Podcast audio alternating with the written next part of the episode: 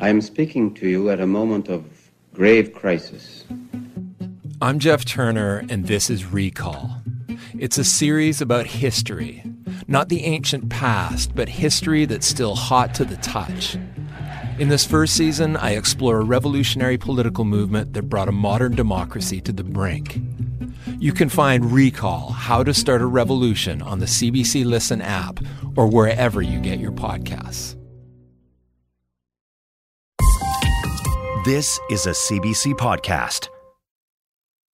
I'm Nahlah Ayed, and welcome to this episode of Ideas, which begins with one word woke. The term itself has been associated with political activism, with progressive activism, and being engaged and, and responding to inequalities, injustices, discrimination, layers of discrimination, intersectional discrimination everywhere. Woke started off as a way to indicate awareness of social injustice.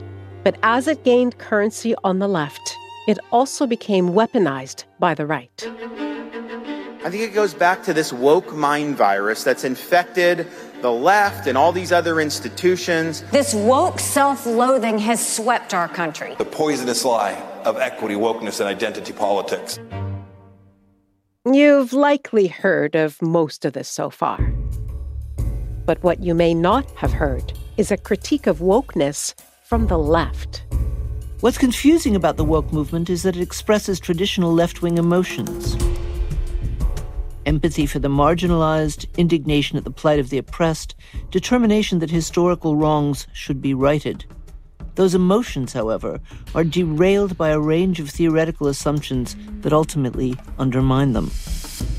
This is moral philosopher Susan Neiman. She's director of the Einstein Forum in Potsdam, Germany, and a self described lifelong leftist.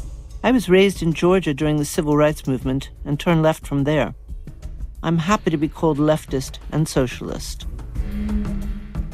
Susan Neiman argues that what's often called wokeism has now become antithetical to the left.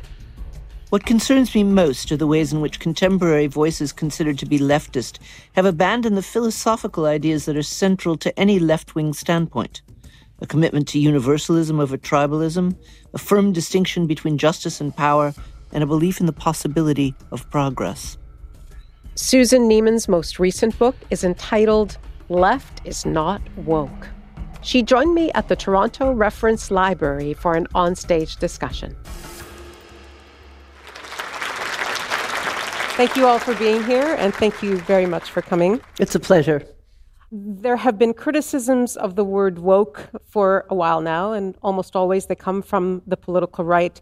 But what I want to know to begin with is at what point did you realize I absolutely must write a book called Left is Not Woke? So I'm not sure there was a particular day. For about two years, I was having pretty disconsolate conversations with friends in very different countries, saying things like, Did you see this? Did you see that? I guess I'm not left anymore. And, you know, my response was more and more intensely no, you are left. You've been left all your life. I mean, somewhere on the liberal left spectrum, depending on the person. They're not left. And my attempt to figure out exactly where the confusion was led me to exactly 11 months ago. I had been invited to give a big lecture at the University of Cambridge. And I figured, okay, they can throw tomatoes at me. It doesn't matter. I'm going to see if I can work out what I think about this. And there were no tomatoes? There were no tomatoes. On the contrary, these all of these, you know, people in their late 20s said, gosh, I never heard a critique from the left before. There's something in that. I mean, that really surprised me. I expected a lot of pushback.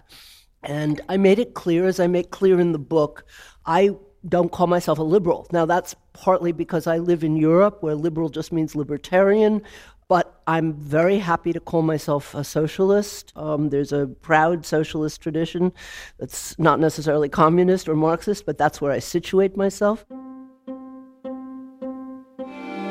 I was raised in Georgia during the civil rights movement and turned left from there.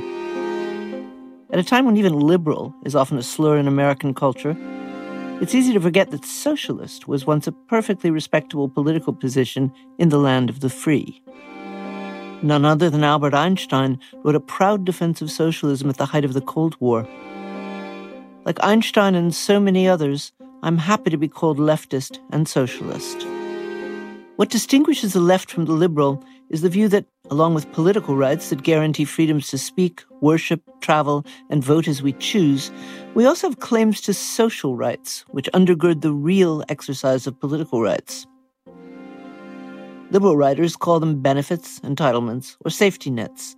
All these terms make things like fair labor practices, education, healthcare, and housing appear as matters of charity rather than justice. I'm happy to do a big tent with people who are less far to the left. If you'd like me to define it. Well, sure. Why don't we start there? How would you define the so left? So it seems to me that there are three principles that are common to everybody who situates themselves on the liberal left. The first is we're committed to universalism rather than tribalism. The second is we're committed to a hard distinction between justice and power, even where it's not always easy to draw. And thirdly, we're committed to the possibility of progress, which isn't inevitable, but is possible. Those are principles that I would share with anybody uh, who calls herself a liberal. To be on the left, you need to add a commitment to the idea of social rights. So, for both liberals and le- leftists, we have political rights to freedom of speech, travel, worship, etc.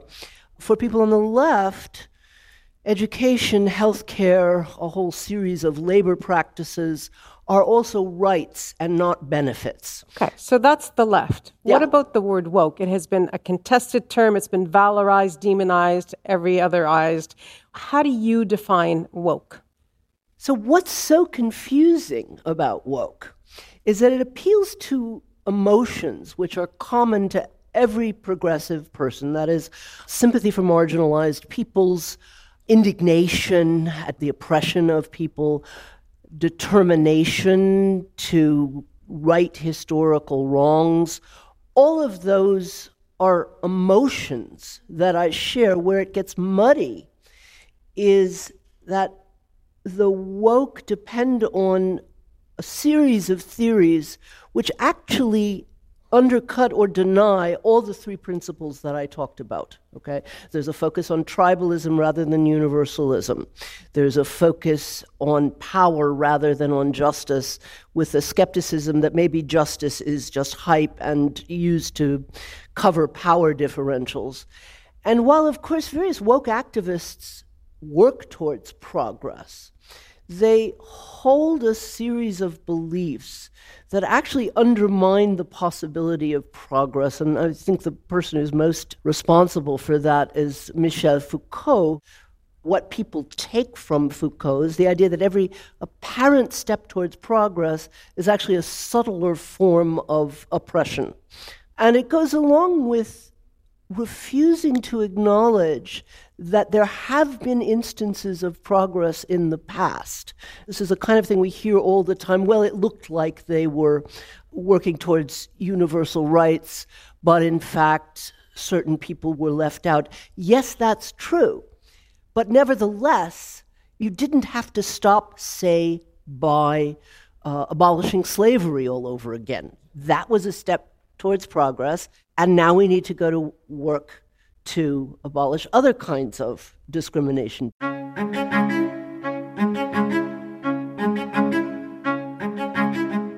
Can woke be defined? It begins with concern for marginalized persons and ends by reducing each to the prism of her marginalization. The idea of intersectionality might have emphasized the ways in which all of us have more than one identity. Instead, it has led to focus on those parts of identities that are most marginalized and multiplies them into a forest of trauma. Woke emphasizes the ways in which particular groups have been denied justice and seeks to rectify and repair the damage. In the focus on inequalities of power, the concept of justice is often left by the wayside. Woke demands that nations and peoples face up to their criminal histories. In the process, it often concludes that all history is criminal. What's confusing about the woke movement is that it expresses traditional left wing emotions empathy for the marginalized, indignation at the plight of the oppressed, determination that historical wrongs should be righted.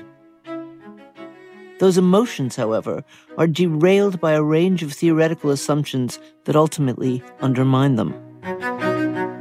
Some listening to your critique of woke might accuse you of being anti woke, of being, you know, hostile to progressive values, you know, or to like listening to voices that have been marginalized throughout history.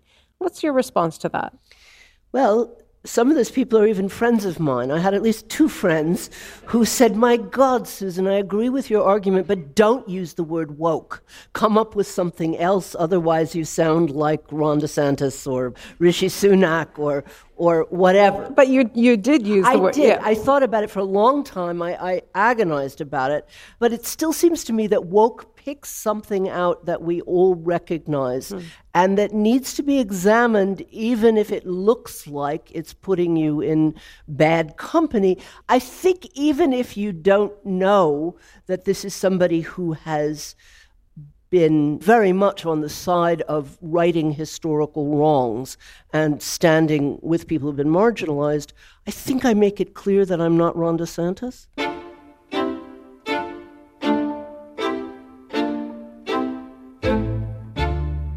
What would you say, I guess, to someone who belongs to a group that has been historically marginalized, who would say that your argument that universalism, which sounds ideal, is a luxury they can't afford? First of all, tribalism is a luxury they can't afford because all marginalized peoples or people who've been oppressed in the past need deep solidarity with other peoples, okay?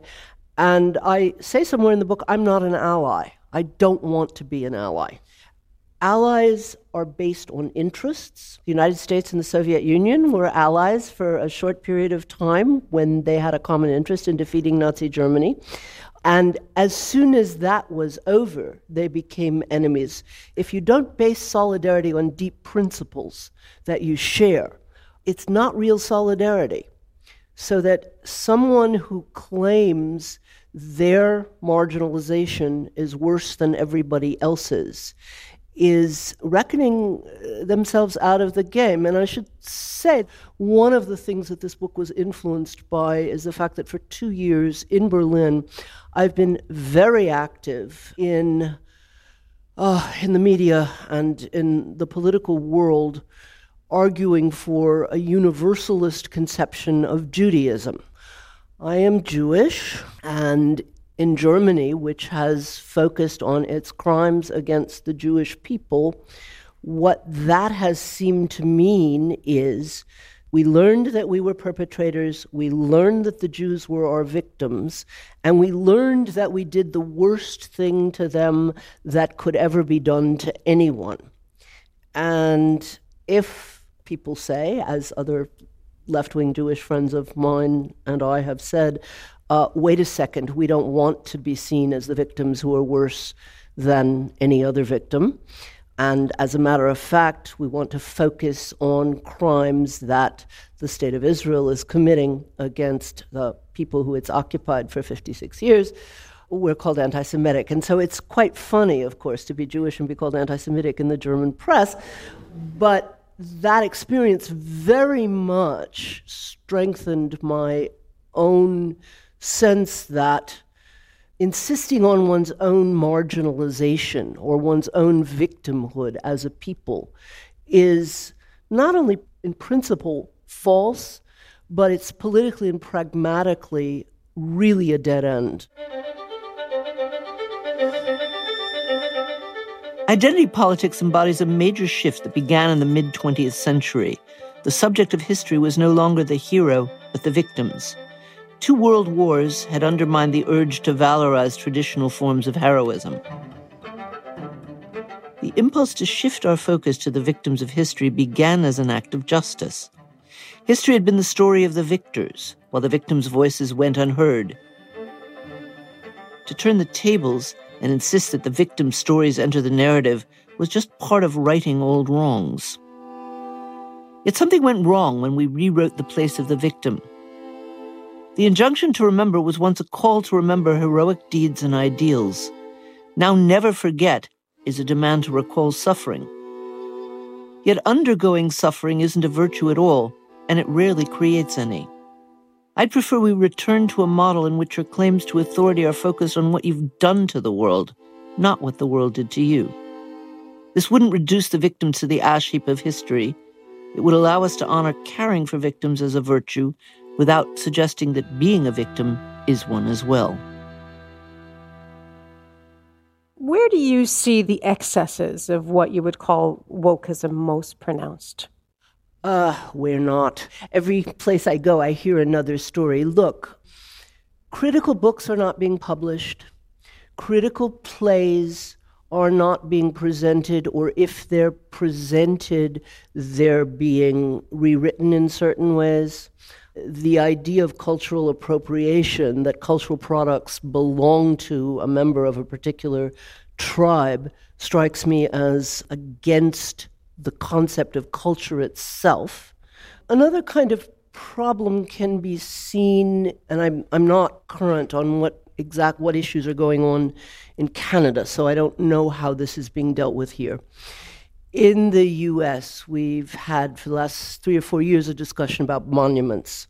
I'm extremely glad that people have taken down monuments to Confederate generals. I'm happy for them to go into museums. There's an interesting museum in Berlin where they sort of put all the the bad statues and they've taken them off pedestals so that people can climb on them and do things with them. I you know, I think that would be a great thing to do. That discussion has definitely also happened in Canada. Yes. Right. Yep.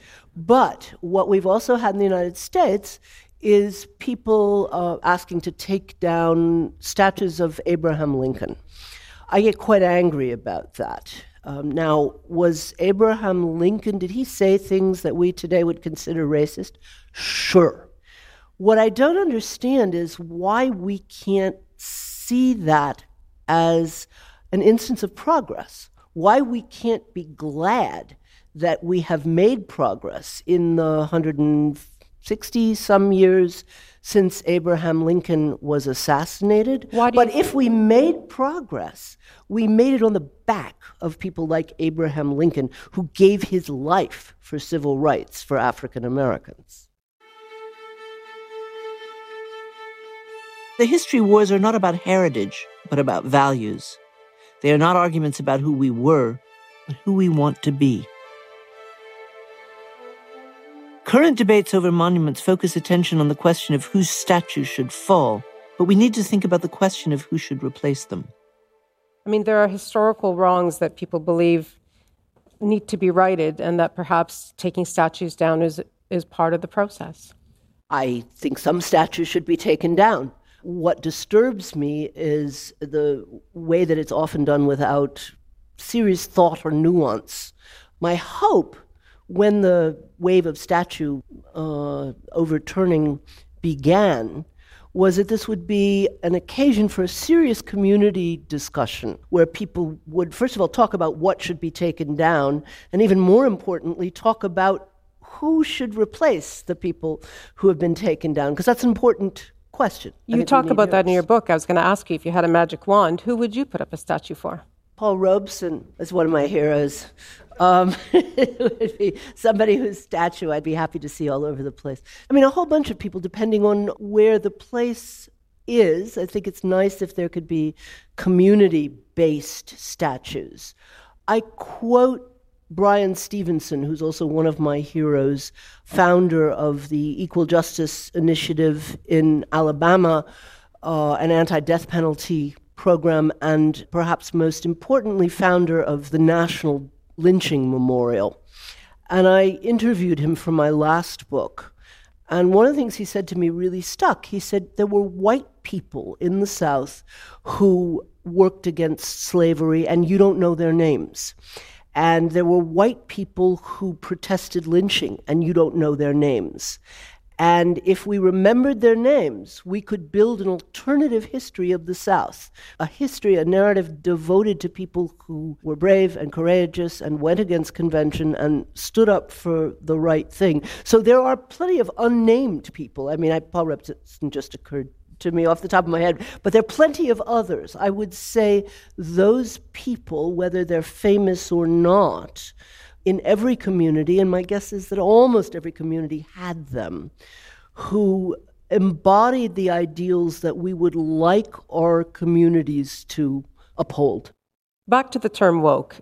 We're, we're going to keep coming back to the word. Okay. Uh, was preceded years earlier by politically correct, and Exactly. before that, you know, almost forgotten now is ideologically sound.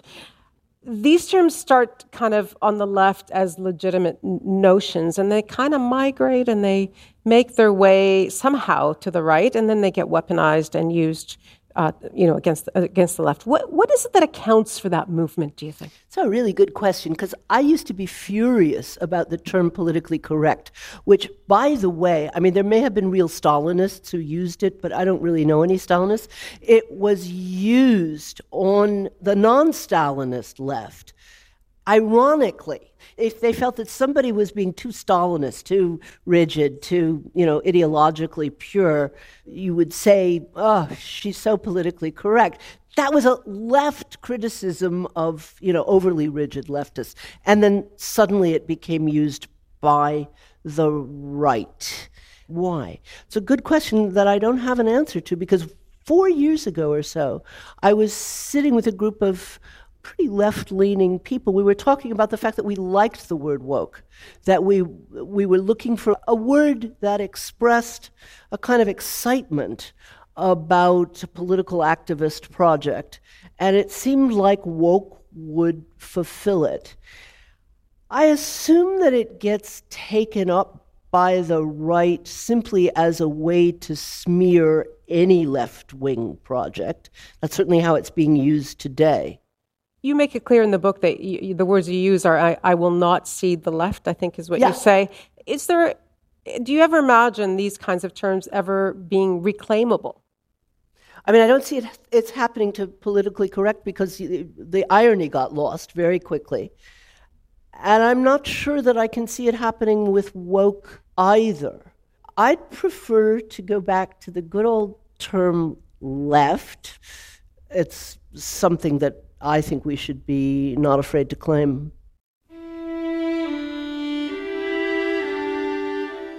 What concerns me most are the ways in which contemporary voices considered to be leftist have abandoned the philosophical ideas that are central to any left wing standpoint. A commitment to universalism over tribalism, a firm distinction between justice and power, and a belief in the possibility of progress. This has led a number of friends in several countries to conclude, morosely, that they no longer belong to the left. Despite lifetimes of commitment to social justice, they're estranged by developments on what's called the woke left, or the far left, or the radical left. I'm unwilling to cede the word left or accept the binary suggestion that those who aren't woke must be reactionary. One of our colleagues at Ideas, Naheed Mustafa, came up with this observation a, a few years ago. It's, it's this there's a mirroring of sorts going on here that the left polices language the way the right polices values. Why is the left apparently or seemingly fixated on language? Look, I'm going to say something that may upset people in the audience. I think it's easier to change language than it is to change realities. I really do care about exact language, all right? I think it's important, it's a reflection of thought. But here's an example that I use in the book. I'm, I'm aware of the dangers of ideologizing one form of progressive language. So here's the thing um, if I called you an authoress, okay, or a journalistess, right? I've been called worse, worse than that. Yeah, yeah, but I think you'd be offended, and if somebody called me a philosopheress, um, you know, I would have a problem with that. Okay, German feminists see it exactly opposite, and if I don't call myself a philosopheress or a writeress um, or all of those kinds of things, I'm offending against gender correct language. Living in more than one country, as you'll probably agree, um, is a good way of getting a distance from certain kinds of rigid ideologies and realizing yes, language is important, but it's not baked into the language that what one group of people have decided now is progressive speak is the only way to go. When James Baldwin wrote, I am not your Negro, that was all right. I have a friend whose students went to the dean to complain that he used the word when talking about uh, Baldwin, okay? So it's very, very easy to get enraged and upset about those kinds of linguistic problems, it's much harder to make real systemic change. You uh, address some of this in your book, and of course, there are words that um, that are incredibly difficult for people to hear, and there are reasons why we don't say them. But you talk about the way that utterances that are judged to be offensive uh, of all stripe sometimes become irredeemable, and even career enders. What do you think accounts for this kind of hardline attitude towards a verbal transgression, no matter where it sits kind of on the spectrum? I mean, once again, it's a soft target. It's very, very easy to shoot somebody down for speaking against a prescribed language rule, okay? Something that's been determined to be a language rule. And of course, we'd like to have those kinds of rules that would make our lives easier. They don't work. But reacting in that way, I suppose, makes people feel like they're on the side of the angels and they don't have to do much more.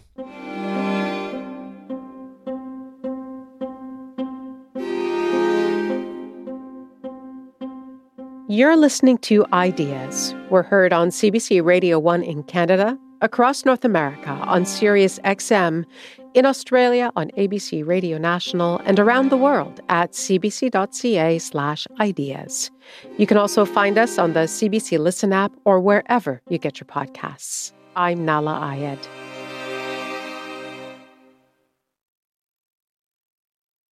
I'm Helena Bonham Carter, and for BBC Radio 4, this is History's Secret Heroes a new series of rarely heard tales from World War II. They had no idea that she was Britain's top female codebreaker. We'll hear of daring risk takers. What she was offering to do was to ski in over the high Carpathian mountains. Of course, it was dangerous, but uh, danger was his friend. Subscribe to History's Secret Heroes wherever you get your podcasts. We were looking for a, a word that expressed a kind of excitement about a political activist project, and it seemed like woke would fulfill it. The term woke has become so ubiquitous and contested that getting a fix on its real meaning can be elusive. It began on the left to mean being aware of racial and social injustice, but was later seized by the right as a pejorative to indicate moralizing zealotry A way to smear any left wing project. That's certainly how it's being used today. But left wing philosopher Susan Neiman believes the term does demand scrutiny. It still seems to me that woke picks something out that we all recognize and that needs to be examined, even if it looks like it's putting you in bad company. For Susan Neiman, that examination begins counterintuitively for some on the left with the Enlightenment. The best tenets of woke, like the insistence on viewing the world from more than one geographical perspective, come straight from the Enlightenment. But for many left wing thinkers, The Enlightenment is synonymous with the blood-stained era of colonialism. Susan Neiman counters that central figures of the Enlightenment opposed colonialism, even if their impact was limited. The Enlightenment critique of colonialism did not stop colonialism. What it did do was to give colonialists a bad conscience. Susan Neiman is the author of Left is Not Woke. I spoke with her on stage at the Toronto Public Library as part of the Provocations Ideas Festival.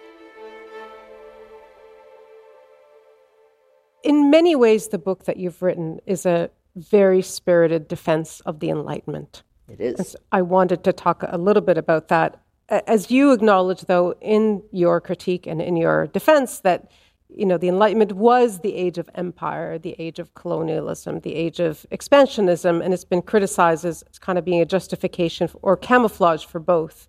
Do you see any validity in those claims?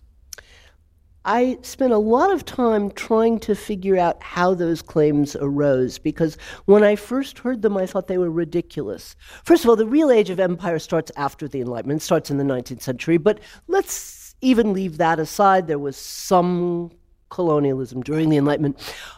I found it hard to take seriously because I know these works. No one wrote stronger attacks on colonialism than Enlightenment thinkers. Diderot says at one point, as if he were speaking to indigenous South Africans, you know, let fly your poisoned arrows. Um, don't believe the Dutch. Let not one stay alive to tell the tale. I knew that Kant was congratulating the Chinese and the Japanese for not allowing um, European so called traders to enter their territory. And I was trying to figure out how anybody could get things so backward.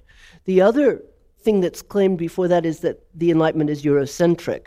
And Eurocentrism is an idea that was invented by the Enlightenment. It was the Enlightenment that urged Europeans to look at themselves from the perspective of non Europeans and to learn from them. So they used non Europeans to criticize European values, European customs, European politics, European sexual mores. The Enlightenment critique of colonialism did not stop colonialism, okay? It went on after the great thinkers of the Enlightenment were dead. What it did do was to give colonialists a bad conscience. And if you look a little bit at the history of colonialism before the 18th century, it was self evident that big countries preyed on smaller countries. That's just what everybody did all over the world, whether it was the Aztecs or the Malians or the Chinese or the Mughals. No one questioned the idea that big countries should swallow up or make territorial inroads into or take uh, tribute from other countries. It was just the way the world was. It was the Enlightenment that says this is wrong, this shouldn't happen. And they gave the 19th century a bad conscience.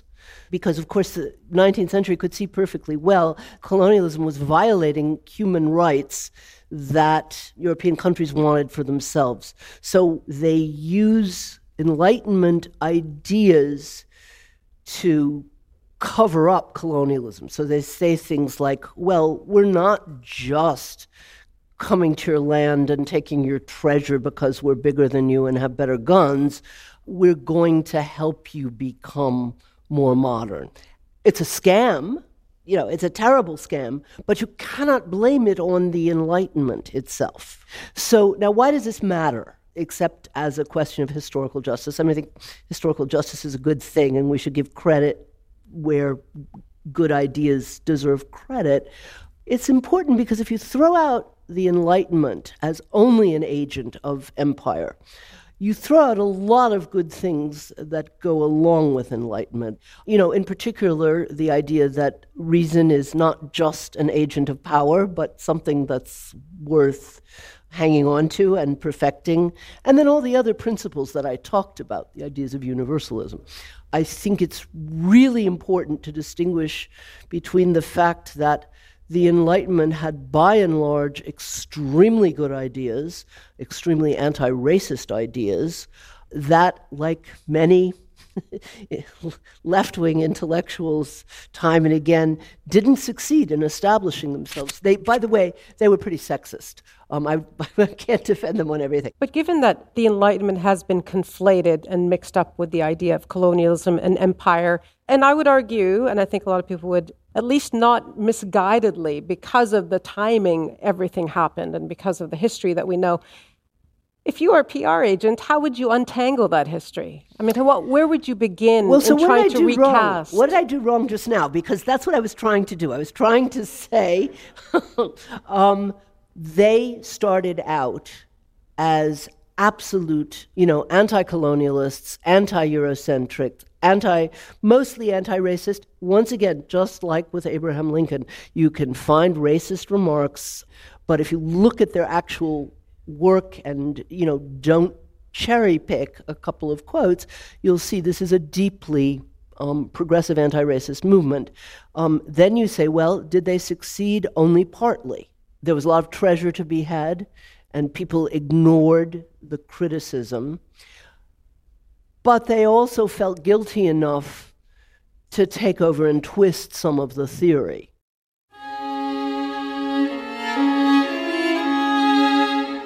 It's clear the Enlightenment did not realize all the ideals it championed, but that's what ideals are about. Some of the criticisms voiced today could have strengthened the Enlightenment by showing that, through the restless self critique it invented, it had the power to right most of its own wrongs.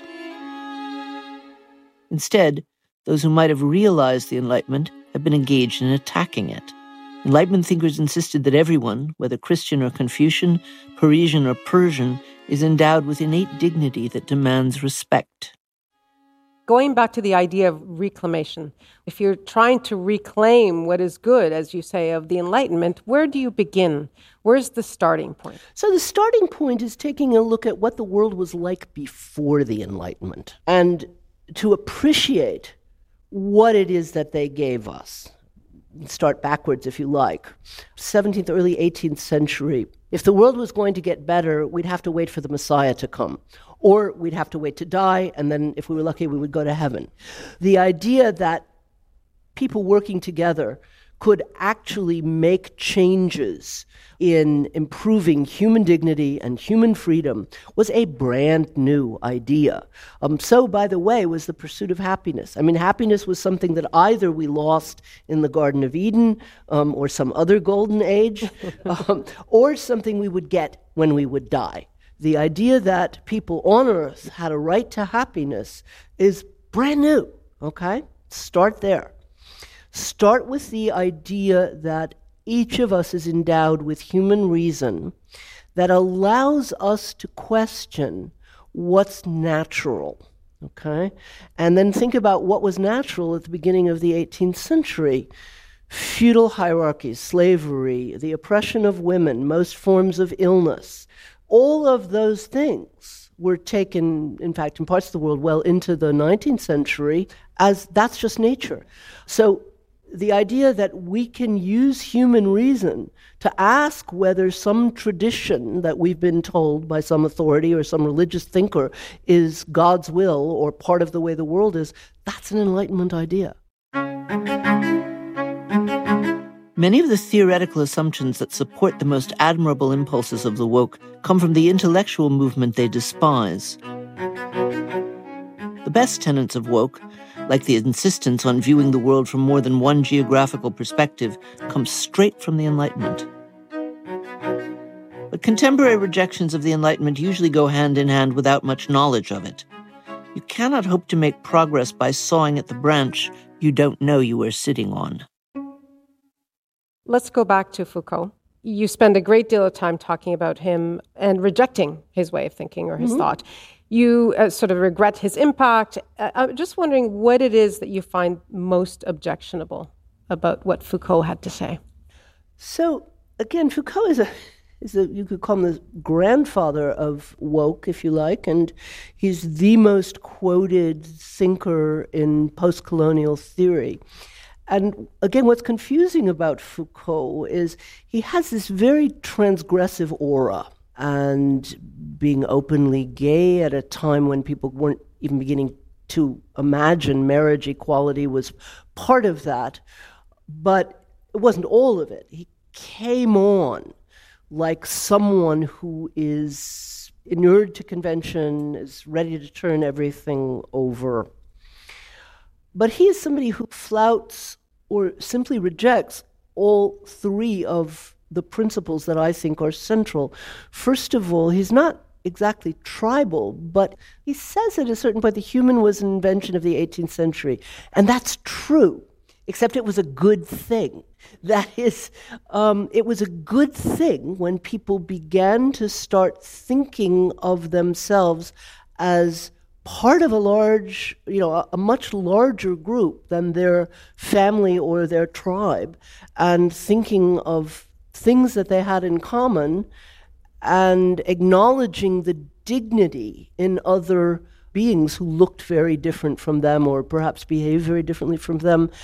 So he's not wrong to say that it's a constructed concept, but I think we should look at it as an achievement.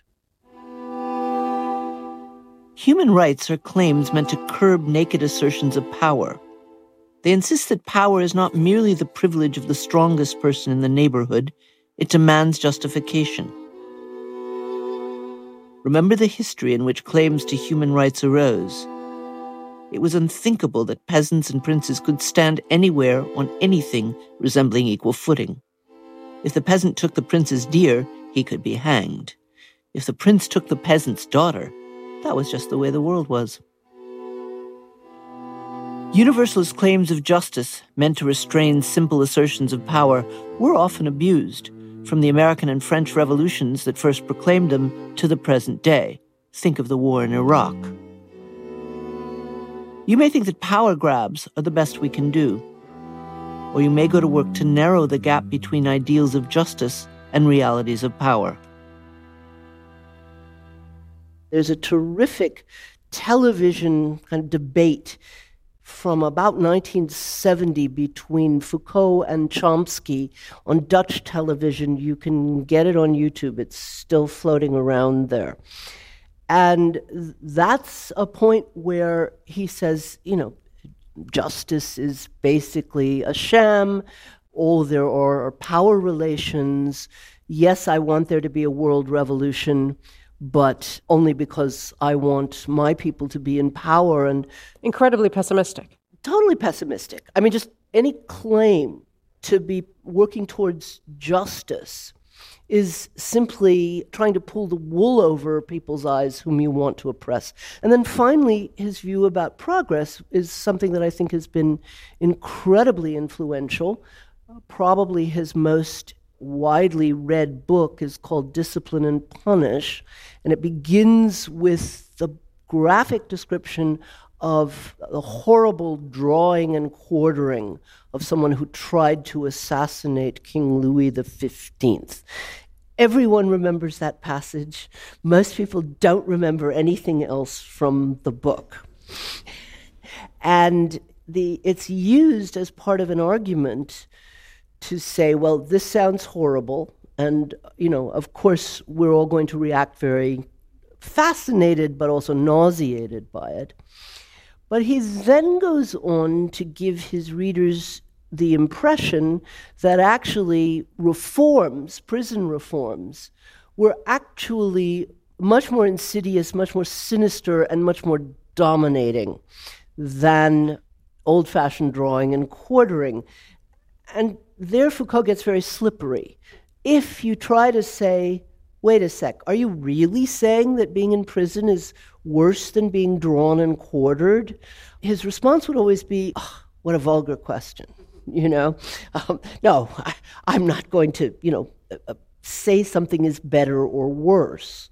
But in fact, the impression that he leaves people with is better not try to do any prison reform because you'll only wind up making things worse. Mutatis mutandis for the same, you know, for a host of other reforms. But let's say that Foucault and, and others like minded are as pessimistic as you say they are.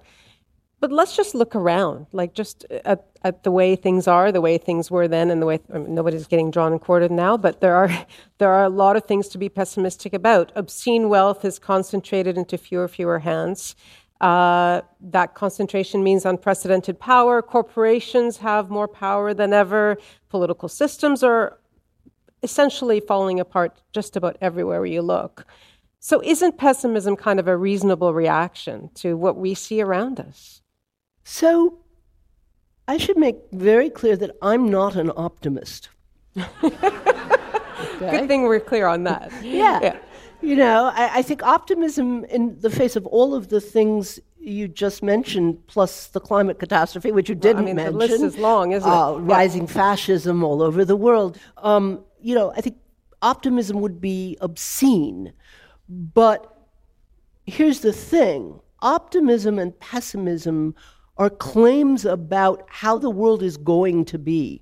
And I don't make those claims. I don't have access to how the world is going to be. What I do instead is follow Immanuel Kant, but also it turns out Noam Chomsky makes the same argument. He didn't know it was from Kant, but doesn't matter. It's a true argument. Um, if we are pessimistic or despair, the world really will go to hell. Okay? There's just there's no question about it. If people who are concerned about all the things you mentioned and all the other things we could mention believe that it is possible to stop the disaster, we have a chance of doing it. If we don't believe that we can, then we're really facing an apocalypse on a number of levels. So hope is not optimism, but it's necessary.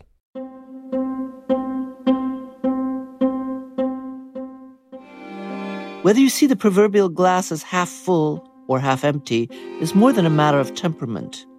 If you cannot see it as half full, you'll eventually stop trying to fill it. Maybe there was a crack at the bottom, making all your efforts in vain. I've suggested that hope is not an epistemological but a moral standpoint. The argument is simple.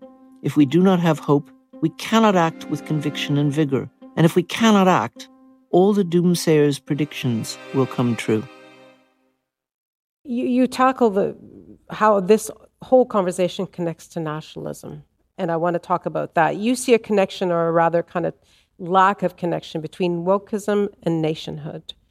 I, I wonder if, in this context, I wonder why is nationhood even on your radar? Like, why are you thinking about that in terms of wokeism? I mean, I talk about tribalism, and nationalism is, I suppose, the political form of tribalism. Um, and nationalism is simply the idea that the only real connections that we have with people, the only really deep connections that we have with people, and therefore the only political obligations we have towards people are those who belong to our tribe. And this is something that um, I have one Israeli friend who's pointed this out. I'm the second person who's pointed it out in print, and I hope it will get around to certain people who are woke. The reductio ad absurdism of the tribalism of the woke, including basing tribalism on victimhood, is Benjamin Netanyahu. That is exactly what he has done and how he has stayed in power, you know, insisting that First of all, because we were victims, we can do whatever we want, and anybody who denies that is simply contributing to our victimhood by being anti Semitic. And secondly, um, by insisting that there are no real deep connections between people who don't have the same ethnic backgrounds. Obviously, my guess is that anybody who could be called woke is not going to explicitly support the government of Israel in any way, shape, or form. And I hope that the analogy opens some people's eyes because that's where it leads. It's the same principle. In your mind, what would a progressive flag waving nationalism look like? Flags. Do we have to wave flags? I mean, I was just thinking of a friend who has around her house about 40 different flags from different countries. Why not? that one could do, perhaps.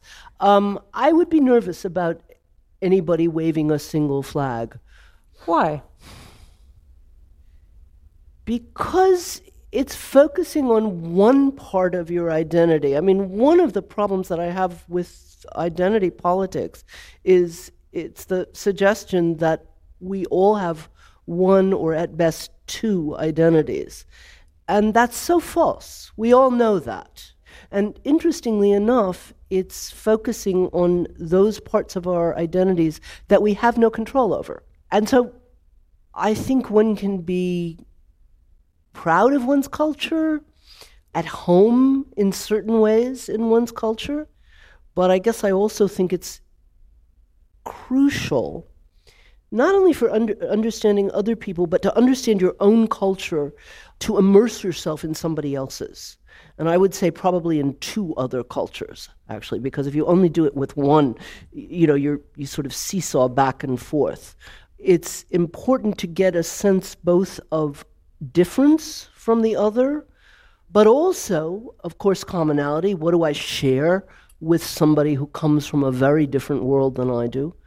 But also, what are my cultural assumptions that I'm not aware of? Because if you only live in one culture, you think the whole world is like that. And that's a silly and dangerous position. So I guess I, yeah, I can't see any flags. Um, I don't know. but people people want to be proud, I suppose. Let's say if the counter argument would be, people want to be proud, and that kind of realm has been ceded to the right. Once again, this goes back to the monuments question. I think in every culture there are traditions to be proud of, people who held certain ideals. And I think it's absolutely right to remember those people. So I do think it's important to uh, have people to look towards, to be inspired by, and to be proud of. I just don't know why that has to take the shape of a flag. you know what? Music. I mean, maybe music can be turned into sort of, you know, right wing nationalism too. I suppose everything can be abused. I wonder if we could sort of meet on saying, you know, it's wonderful for people to have songs of a particular culture that thrill them and move them and to cherish those songs without waving them. I don't know.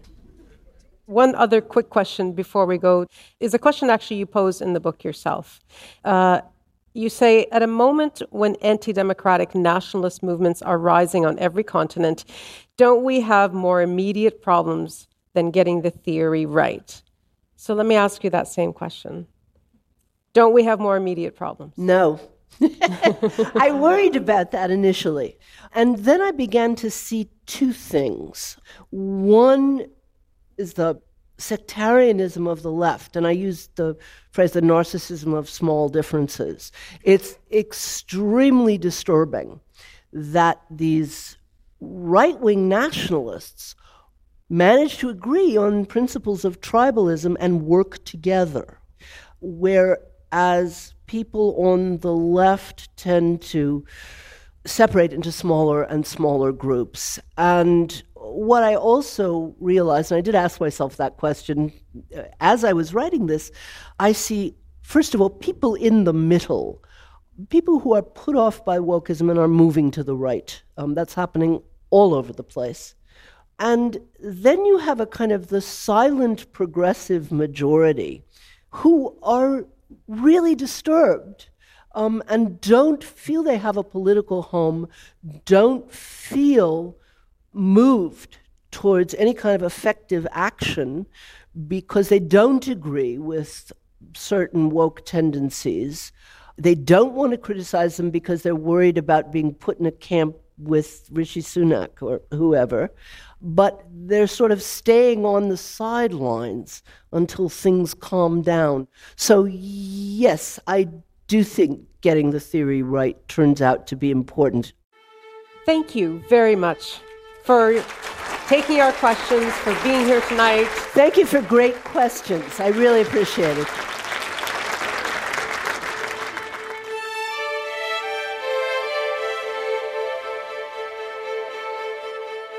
My conversation with philosopher Susan Neiman about her book Left is Not Woke was recorded on stage at the Toronto Reference Library as part of their series On Civil Society and the 2023 Provocation Ideas Festival. This episode was produced by Greg Kelly and Annie Bender.